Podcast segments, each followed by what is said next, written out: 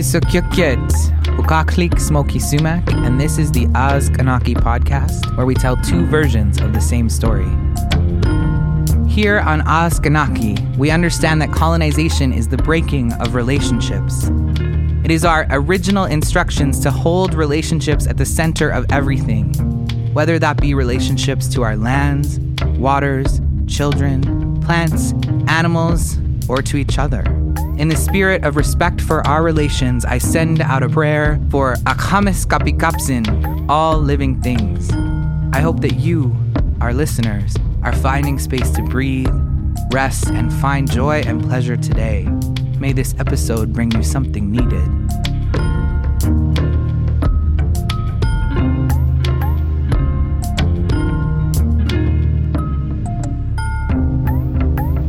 This episode contains conversations about adoption, grief, funerals, northern lights, masculinity, archival work, cultural connection, reconnection, photography, short stories, indigenous literatures, ceremony, medicine, love stories, bad timing, and trying to be a good man or person.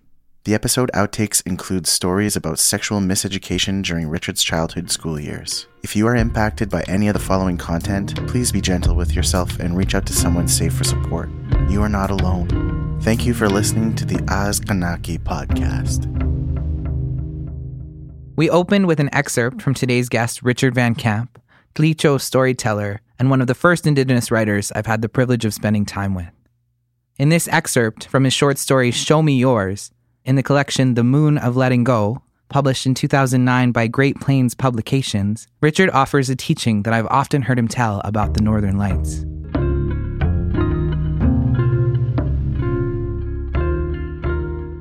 Saw northern lights last night. Nice and big across the sky. 130. Green. We saw baby ones trying to swim, like little faint feathers, so we helped them by rubbing our fingernails together and whistling. And they swam, boy. The northern lights swam and reached across the sky, and it was the stairway to heaven kind, the kind that you can see the spirits of those who have passed on, walking up, up.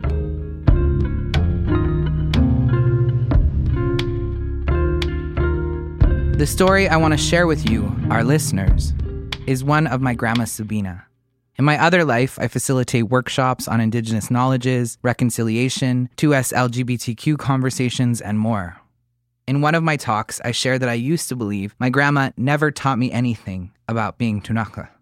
This is because I had grown up believing stereotypes about Indigenous people. I thought that because I hadn't learned my language, nor how to bead or make a drum, that I wasn't learning how to be Indigenous. Now, so many years later, as I have learned about Ktunaxa teachings of generosity and care, of feeding each other, laughing more than we cry, I realized that my grandma Sabina taught me everything she needed to about being Ktunaxa. Grandma taught me my first word in our language as well. We were out picking huckleberries and I asked her the name of the berry in our language. Tlawiat, she said. What? I asked, realizing that learning Ktunaxa, a language isolate, would be less simple than I had considered. By the end of the day, I could say Yunakani, Wifka, Tlawiat. Lots of big huckleberries. The story I want to share is of my grandma's funeral. This was one of the first Indian funerals I'd been to. I think the first was for her sister, my Auntie Jenny, who had passed a few years before Grandma.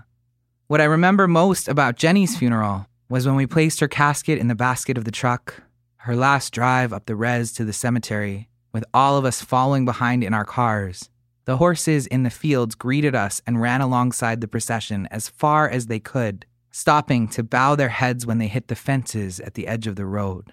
I remember when my grandma left us. She had been sick for just a little while. She must have been sick before then and in a lot of pain, but we didn't know until right near the end when she finally went to the doctor. I remember how amazing the nurses were as we got the extra room at the end of the hospital. They honored my family's need to be around our matriarch in those last days. I remember Grandma laughing. I remember telling her, You've always been the best grandma, and her saying, Oh, I know. and I remember the northern lights came. We'd been up late at her wake. The thing that's so different about Indian funerals is that we eat lots, we smoke lots, we sit around laughing. I was young and tired, and I had decided to go home to rest for a bit. We were just pulling onto the highway when I called to my friend who was driving, Hey, pull over, pull over. Startled, they pulled the car over, and I jumped out, wandering past the ditch into the field, looking up in the sky. I called my mom and said, Are you outside? And they were. Someone who had gone out for a smoke had come in and called to everyone, Come outside, look, look. The northern lights were dancing for her, taking Katiti, my grandma, up, up, just like in Richard's story. For me, it was so special because we are from pretty far south. Growing up, I only remember seeing northern lights one other time, and they were such small ones, way up in the sky. Faint. You really had to strain to see them. But that night, for my grandma, they took up the whole sky greens and blues and purples. I still miss Katiti, but when I do, I think of that entrance she made Star World and I know that she was welcome there with all our Ktunaxa family, with everyone she'd known and loved that had gone on before her. I know she sometimes still visits.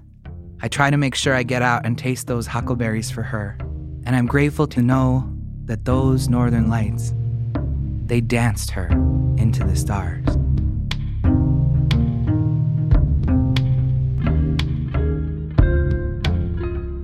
I met Richard Van Camp years ago when I was an undergraduate at Simon Fraser University. What struck me then was the way he could make me feel like I was the only person in the room. I mentioned he had taught my sister, and immediately upon hearing her name, he remembered her and had a funny story for me. Richard is actually a big part of my story when it comes to Indigenous literatures. When I went to university, I was ashamed of my Indigenous identity. I went to study the British canon. I went to study Shakespeare. It wasn't until Indigenous literature profs like Deanna Reder and Sophie McCall introduced me to so many brilliant writers, including Richard, that I even knew that we, Indigenous people, wrote books. And it wasn't until I read these works that I really started to see myself. That is the heart of this podcast. As Dr. Adrienne Keene of the All My Relations podcast says on her blog, nativeappropriations.com, representation matters. The story I chose to feature today, Show Me Yours, is from Richard's short story collection titled The Moon of Letting Go. This next excerpt has me feeling seen as both an adoptee, who spent the first two months of my life in foster care, and as a trans man, trying to sort out what masculinity and being a good man means to me.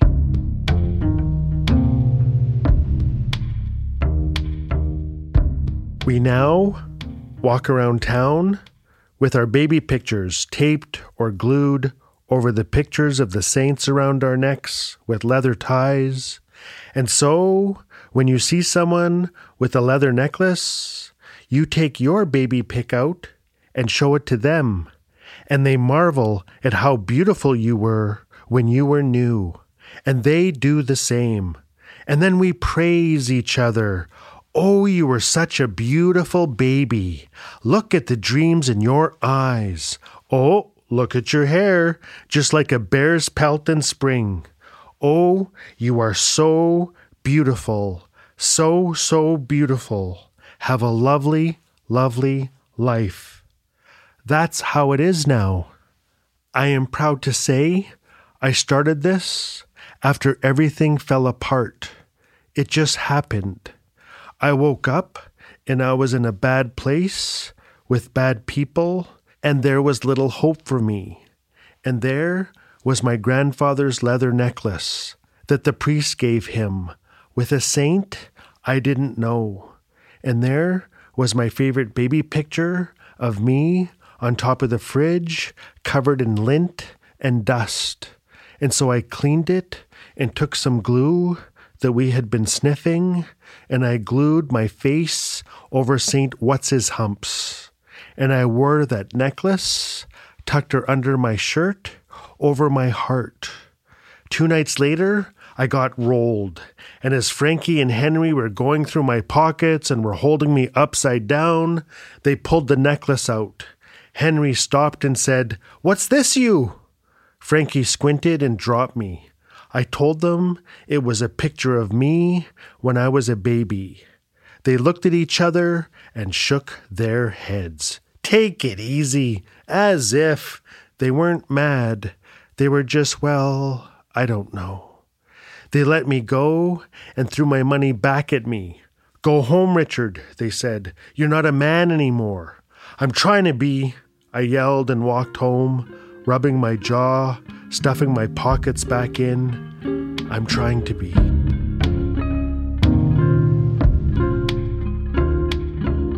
Usu Kilkukni Richard, my heart is happy to have you on the show. Adante, eh, Donate, eh, Sagyamasi, my friend, it's so good to see you. It's great Thanks for having me. too. I'm sad everyone that's listening isn't with us right now. I know, This is good visiting. great to have a good room full of people someday someday so i wanted to start right off in the piece show me yours with the phrase i'm trying to be when it mm. comes to being a man and for me when it comes to being a good man your work has always spoken to me as a two-spirit person and as a transgender man and i'm wondering if you can speak to me about how your work honors this experience of trying to be a good Trying to be. Yeah, I think my whole life I've been trying to be. Mm-hmm. And I really want to thank you for having me. This is this is a huge honor. You've worked really hard on doing things in a really good way, Smokii, in a gentle way, and a loving way, as always. And I say a huge musty cho. So can I tell you how I wrote Show Me Yours? Yes, please- it please was do. it was a flash. And you know, a short story cannot be forced. It, noth- I don't think anything can be forced. I think people sense pretty quickly that you had to satisfy a book deal and something you whipped off. And Mm-hmm. so what happened was I was one of the founding members of the NorthWords Writers Festival in Yellowknife. And our first official year, I think 17 years ago, we hosted an open mic at the Wildcat Cafe in Yellowknife in Denendeh. It was a complete success. I believe we had Michael Kusugak and you know several writers who are no longer with us and several storytellers and it was just a wonderful evening, great food, incredible food as we were leaving, we, there was the, always the bottleneck at the door. I looked over at my friend Jennifer Nolan, and I just had this flash. It was just this divine strike of lightning, and I just saw us all walking around with our baby pictures around our necks, and I thought, in a heartbeat, my God, how beautiful would that be to see the people we know and we think we know and strangers with these little baby pictures around their necks. And also with your love and your your own children and your parents if you were to see that you would never take them for granted as divine human beings. And i said to jennifer i said wouldn't that be really cool if we all just started wearing our baby pictures around our necks? And i could see what you were like as a baby. You could see what i was like as a baby. And she was like oh my god you need to go home and write that story. And I went home and I it just the voice came to me, the timing was right, and I think I wrote that in several days. And then of course you spent 18 years honing it and rewriting it. But basically the spirit was there. And so that's the joy, the beauty of of Show Me Yours. And it could only have happened for a short story to happen for me, so much has to line up. Mm-hmm. It's it's where you live, it's who you're hanging with, it's it's the humor of the day, the accent of the day, the strut of the day, it's the spirit of the time that you're in. And I really appreciate Eden Robinson says, as a writer, you have to find your sweet spot mm. and whatever that means to you. And and it's where I am, it's who I am at the time. But I think I'm continually falling down in, in one way or another. Maybe I'm nervous about learning my language, maybe I'm nervous about being a father, maybe I'm nervous about being a son, maybe I'm nervous about being a brother or a human being. And so that line I'm trying to be is I think speaks volumes. Thank you. I think this story I chose for a couple of reasons, and one of them is that honoring us as babies and sacred. So, for myself, as an adoptee, I was in foster care for the first two months of my life. When I read this story and I think of that moment of holding that baby that was me, that didn't always get a chance to get held. I know the foster mother, the notes say I was very hungry. And I'm like, of course I was hungry. I was seeking that love. And I think of that love being given to each other and witnessing each other as babies. And I also think of when you say remembering the sacredness, how we treat each other. If we are considering that child within, it changes. I think, how do we keep that at the forefront of being a man, especially in this world where, you know, it's so fraught? I do see you write about masculinity a lot. I, th- I think I explore what it means to be masculine quite a bit. But Smokii, if we're going to get into the heart of this, it, this podcast where you refuse cameras, Yes. I- you know, I was I was busting your hump just a little while ago, saying we should have the cameras so we can see each other and celebrate each other. But you're like, this is a podcast. this this is a podcast. The rules strictly discontinued. Of course. Oxford, you know, defines a podcast. There's no cameras allowed. But Smokii, I, I really want to thank you because what people need to know about our time here is you and I had the most wonderful conversation. You know, and I know CSIS records everything that I do because I'm an enemy of the state. And if CSIS, if you could just lend us that recording, that would be great in the name of reconciliation because what was shared in that 45 minute Right. phone call that you and I had setting up this podcast today, you shared with me something deeply profound. And I'm, I'm going to put you on the spot a little bit because I think about what you shared with me all the time now. There's a reason I gave you this hoodie today. I brought you a gift. Mm, thank you. So you shared with me that one time you were talking to someone very special about the sacred child inside of you. And this person shared something. Do you remember what you shared with me? yeah, so I was working with a somatic therapist. Actually, Kai Cheng Thom, she does this work. She's amazing trans diasporic Chinese writer as well. Make sure you look at her kids' books. But I was working with her and we were talking about this inner child. And she said, Do you think you could pick up that baby? Because, of course, we all have this baby inside of us. And I've spoken as an adoptee. And I went, No, I'm scared of that baby. She said, Well, do you know why you're scared? I said, Well, that baby's angry, and babies aren't supposed to be angry. Kai Cheng, I love her. She sort of laughed and she said, All babies are angry at some point. And I was able to have this incredible experience of thinking about what stories I've told of all those inner children at every age and to think about that baby in a new way and honor that. And your story does this as well to have me think of those baby pictures where I don't just have pain and can I have love and compassion and can I understand that child as as needing what they needed at the time. And so I thank you for that gift. And I mean, your words have given me that and Kai Cheng and, and all of this work as an adoptee throughout my life. Well, didn't Kai Cheng also invite you to pick up and hold and hug Yes. that baby? Yes. And, And, and I, well, and at, at the first I couldn't. In my world, I couldn't. And now I think of it often and try to do that. Try so, to. so just so you know, Kiwi and myself and Idzazi, our family, we gave you a hoodie today, Thank you. so you feel held. Mm, I brought you that specifically for that that story that you shared with me. Like pick up that angry because underneath anger is fear. hmm You're you were afraid, and Afraid. and that was just a big cry, right? For to be held and nurtured and loved and supported.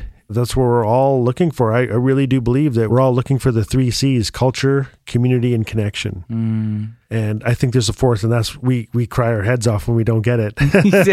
there you go. I think so. And I was always a loud kid too. I think about that now and the ways in which I get to express myself now and and take care of all those little children. I was talking about one of them where I was 12 and sort of going, "Oh, well that all I can think of at 12 is what happened to me." And then I realized that I was doing what everyone else did to me, the, your your trauma defined by trauma. And then at some point I went, wait, at 12, I also used to paint. And so I've been learning to paint again, which is very, very fun. And I just put paint on the canvas and see what happens. And I think reconnecting to those pieces and, like you said, feeling held, allowing myself to be held, that has been a journey in my life. And I think that when we talk about Indigenous literature, I think what I love about your work is that you center it on Indigenous love a lot of the time and, and laughter and joy. And I think too often, you know, we just had Orange Shirt Day here, the day of truth and reconciliation. And I think too often we're only telling those difficult stories. And you, I remember when you first walked into my classroom at SFU as an undergrad, you had me laughing, you had me crying, and you talked about things that I had never heard anyone talk about from the sexy stories to the love stories, which this one also is. So thank Thanks. you for that. Oh, that. Mussy Cho. So, Smokii, is this podcast about how you define yourself now? Yes, the podcast is ʔasqanaki to tell two versions of the same story. And I'm hoping our listeners start to understand what we all know and what, you know, Daniel Heath Justice talks about why Indigenous literature matters. But I talk about the representations and so how Indigenous literature and the stories that I've read, the stories that we share here have helped me understand myself. Hmm. And so whether it's the honoring the baby or trying to be a good man, trying to be trying to be. I think Trying we're all be. doing that. We're all trying to be. And, You know, I was really sad, you know, when I was in Vancouver and before I met my wife, there were these cuddle parties. and I'm really sad I never went to one. I think the world needs a good cuddle party right now. Yes. I think I think we all need to be held and and I think we all need to hold. Do you know what I mean? I think that mm-hmm. this is just a base. We have something called skin hunger. And I think the, the great cost of the pandemic is we need to stay away from the ones we love the most. I mean, what a mm-hmm. curse to keep them safe, right? It's been devastating and And desperately lonely. Desperately lonely. lonely. Yeah, I, I feel for people who don't have children. I feel for people who are on their own. Like, how do you how do you feel connection? How do you how how do you not feel invisible in the world? Mm-hmm. Like you can only look at your screen for so long. You can only watch, you know, the extended versions of Lord of the Rings for so long. Do you know what I mean? Yeah, definitely. I, I there have been times where I've been more alone, or I've moved to a new city and I go to get massage just to simply have someone touch. Um, and I think that's such an important part. And when we talk about that baby, to hold to hold ourselves in that way, and to hold each other. And I think I actually just had a family gathering where I got to hug probably ten people. It was the most people I've hugged in so long, and what a gift! What a gift. What a gift it is Yes. to be connected in that way. When we talked earlier, you told me you don't consider yourself a culture keeper, but maybe a culture collector. Yeah, culture gatherer. And I was thinking about cultural connector because Sure. I Hey, think that uh, that feels nice. you I'll have talking about baby pictures, which by the way, we are going to put Richard's baby picture and my baby picture online, and we invite listeners to come and join our social media. Please do. Please, everybody, upload a picture of yourself. You you were all so beautiful babies. I want to see you. I want to see those cheeks. Yes. Show me those little sparkly eyes. Show Give me us- that little feather hair. Give us all that smile. We'll want to pick you up and hold you. Yes. And can you tell me more about the the Fort Smith memories, the this Oh, the okay. photos? Okay, so- because we're we're gonna build off this, but Sure. I wanted to hear Sure. how you do that. So please know, everybody, that I was born and raised in Fort Smith, Northwest Territories. We are the beginning of Highway 5. People say, you're the end of Highway 5. No, no, no. I like what Tim Gochi says. We're the beginning of Highway 5. We can go anywhere in the whole wide world. We're basically hobbits. and I always say that Northerners are the hobbits of Canada because all we want to do is cook for you and treat you right and just gift you and honor you and pamper you and that's what I love doing. I, I was born to honor, born to celebrate, born to uplift and cheerlead and mentor and and just celebrate what it means to be a Northerner and a Fort Smith or an Tlicho Dene. So as I got on in my years, I'm 51 now. What I realized is what I really love doing is recording elders and knowledge keepers and transcribing their stories or uploading their photos, their stories, their videos, uh, tea dances, drum dances, Canada Day game celebrations.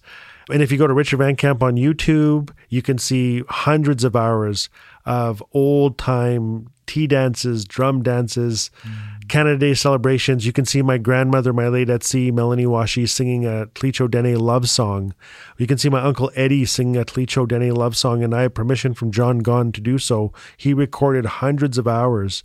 And he just said, I'm retired. I don't know how to do this. You do it. And so I'm not a techie, Smokii, but I do have a lot of friends that are great technicians.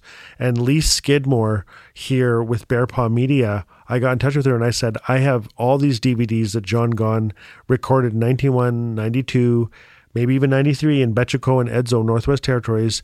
I don't know how to take these DVDs and upload them to, to YouTube. And she said, I'll stop by tomorrow, give them to me, I'll do them for you. And then I'll give them back to you on thumb drives. And then all you got to do is click upload and add all the. And I had probably two months of just this exquisite squealing joy mm-hmm. of knowing that I was about to return something that was just about lost. And we have a little website called Memories of Fort Smith Northwest Territories. And one of the things that I always love doing is I love haunting archives. So the Roman Catholic Diocese in Yellowknife, for example, has thousands of photos from the 40s, 50s, 60s, 70s that have been donated. Uh, many of the priests that came up were incredible photographers. And so whenever I go to Yellowknife, and I'll actually be there tomorrow, I will probably end up at the diocese uploading photos and and digitizing them and then entering that information. So if you want to see what Fort Smith looked like in the 70s, 40s, 50s, 80s, 90s, man, we had big hair in 84. I'll tell you that right now. Um, it is my exquisite joy to upload and find photos for others. And so one of the greatest things I've ever done is I uploaded a photo of a mother holding her baby and I it says untitled. And so when last time I was in Yellowknife, I probably uploaded 70 photos from the Roman Catholic Diocese archives in Yellowknife. And then that night, my phone just blew up. Like hmm. it was tagged, things were tagged, things were shared, comments, comments, comments. But the greatest accolade of all was there's a mother holding a, a baby, and this lady says underneath in the comments, Oh, mom, is that us? And the mom says, My God, was I ever that young? And they start hmm. laughing. And I just thought, there you go. That, that was a photo they've never seen that they will have forever. And that's what I mm-hmm. love. That's what was, you know, as much as the writing and storytelling and everything else I'm up to, when I can find some medicine for others, then I know I, I feel good. I feel like that's my rat root. That's my sweet grass. That's my sage. This mm. is, this is, this feels like ceremony to me for me to go and gather some magic for you and your family and your community and your nation and for future generations. Mm. Thank you.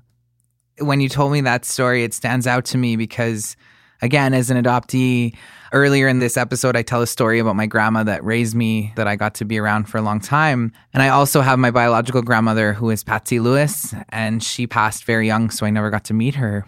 Just a few years ago, I, I started to move home. I connected back, and at one day, I found myself with the Elders Advisory Council. And I used to say I didn't, my grandma had passed, my auntie had passed, I didn't have any Ktunaxa elders. And there I was sitting with 20 of them, some of the oldest language speakers. And of course, they all go, "Who's your grandma?" That's how they immediately when they when you come in. And so at the time I was saying Patricia Sam because that's how I knew that's what I thought her name was. And finally one of the old ladies said, "Your grandma was Patsy Lewis." Because they changed our names in all these ways. And so it was such a gift to have her name. And then another one of the women went, Oh, I think I have a picture of her. And the next day came in, showed me, and I only have two photos of my grandma. And so that that this was the second one that she brought to me. And so I can say that work, that medicine you give, I can say as somebody who's had that happen, just the feeling of getting to see her, of seeing the connection, seeing myself in those photos, it's it's an incredible gift. And I think you do that with your words as well. It's all medicine and I'm I'm deeply grateful for that work. Oh, thank you. And I think this this story, I love the capturing of that, the pictures and and how you're actually doing that in your life as well. And we did talk a little bit about the love story, but I wanted to know, tell me about telling love stories. What do you want to know? Well, I think, what do I want to know? Well, this one, this one is Shauna, yes, yeah. and the there's sort of a timing. Timing is the The question. timing right? issue between these two, yeah, because when when the narrator is, has a Nietzsche moose, Shauna is on the outskirts. I, I have a friend, and it doesn't matter if he's married, divorcing, doesn't matter if they he has a baby on the way. There's another person on this planet that they can't be in the same community together mm. because they hate how much they love each other and they love how much they hate each other. And he will get up and leave if he's in church and she walks in. he- It, it doesn't matter who he's with. He no no no no mm. because he just can't keep doing this.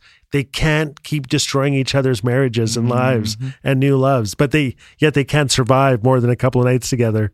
And by the way, which is heaven. It's like a dog fight, like a dog fight in heaven. It's so incredible. Anyways, so I that I think was part of the inspiration for this was that this couple that was doomed from the start, but they they just keep trying, and this is this is Shauna and and this narrator, and I just I really love that that this is if it's only if we only have tonight, let's make this the greatest night of our lives. Hmm.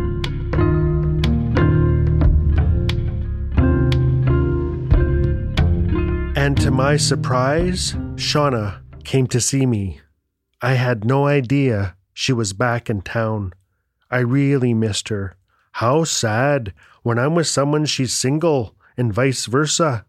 So now we finally got our timing right. And I held her hand, and we walked down to the rocks, and we saw the baby northern lights trying to swim, and she showed me how to call them. You can do it! Give her! Go, go, go! And those baby lights, they swam out little by little, and Shauna and I rubbed our fingernails together and whistled. And soon we had shadows because the northern lights were so bright. Soon It was like rolling rainbows across the sky. You are so beautiful, she called, and then looked to me. Did you know it's the exact opposite in Nunavut? Even though she had a new kind of haircut, she still had fox eyes. What's that? They rubbed their fingernails to send them away. Huh, I said, looking up, starting to shiver, but not because I was cold. Maybe they're just glad we remember halfway what to do. As long as we honor them, hey, she said. I could tell she was going to be a great teacher. I could tell after she said that, and we walked across town, holding hands back to my place. Thank you, Richard, one of my great teachers.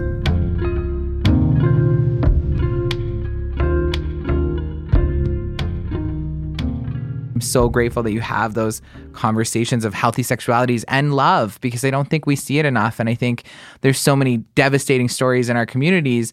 And then I look at lately, I've been like, I want to, you know, I want to be like Richard and Kiwi, or I look at the olds, the couples that have been together forever and ever.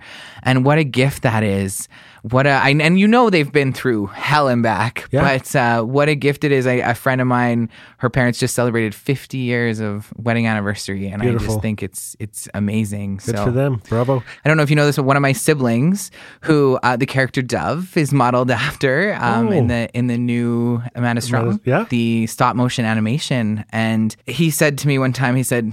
Doesn't it sometimes feel like we're just living in a Richard Van Camp story? Oh, that's and I have sweet. to say, some days it does. Oh, that's very sweet. Thank you. and yeah, and I and I wanted to share that you know this isn't the only story. And as we're talking about two spirit conversations, I think about Dove and and you know that quote: "Sometimes I wake up a boy, sometimes I wake up a girl. I do not question it anymore." And I think sometimes you've given me language that I didn't. It was like a one phrase that I could use at the time when I was sort of coming into understanding myself. And then, of course, Aliens, which is this beautiful, beautiful trans love story, Oh. two spirit love story. Thank you. And I think what you give us is this version of ourselves that we can aspire to be, that trying to be, and and to believe that that love is there. And I can't say thank you enough. I can't say masi cho. Masi Cho. And we you. say husu kilkukni. I did want to just talk a little bit about the Northern Lights here in this story, this teaching of the Northern Lights. And actually that piece where Shauna says it's different over there. And you say that at least at least as long as we're honoring them. Yeah. And I hope I remember one of my uncles saying to me, Isn't that the goal? We just want to make the old ones proud.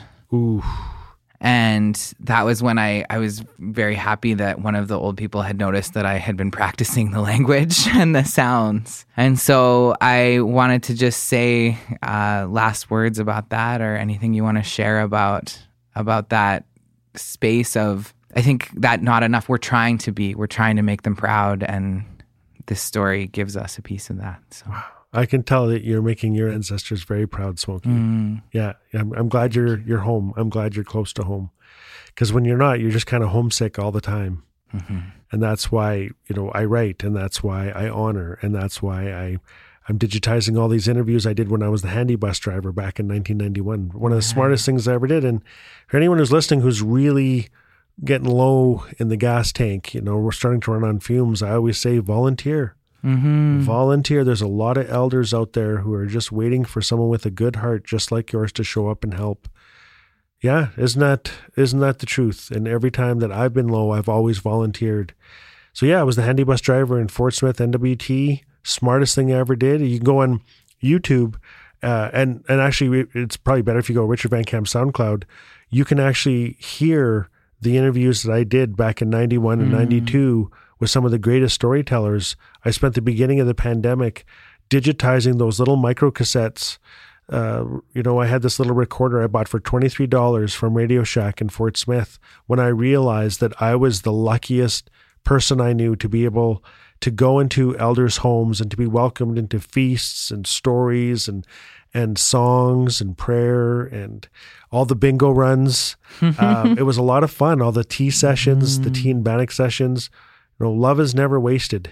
Mm. It is not. And so, if anybody who's listening right now, just pick up the phone and, and start asking who needs help who you need a volunteer to drive somebody around mm-hmm. trust me there's a whole lot of people right now looking for for good people to to reach those that are often marginalized or or starting to feel invisible themselves mm-hmm. you could be that bridge for somebody or or a group where they suddenly get to do what they've always wanted to do you know out of isolation mm-hmm. that's really really important but Smokii i really want to thank you for having me I love how much you love my work, mm-hmm. and um, I feel like I can retire now. I feel I feel like my work is done. So there you go, Masi Cho. Thank you very much, thank and uh, I wish you the best on this journey you're on because I have a feeling your listeners are going to be going. There's a there's a whole lot of me in what Smokii's doing, and I'm glad hey. Smokii's breaking trail for for so many of us. So.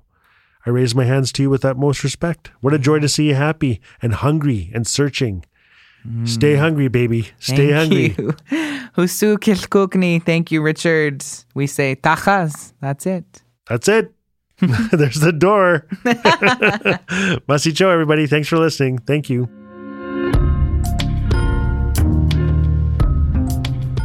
The ʔasqanaki podcast would like to thank our guest Richard Van Camp and send a thank you to Riverdale Recorders in Edmonton for their amazing studio space and recording engineer Harry Gregg. Thank you also to our podcast team sound designer, audio engineer, and editor Grayson Grit of Minotan Music, and producer Crystal Strong of Awesome Artist Management. We would like to thank the Canada Council for the Arts for their generous funding of Season 1.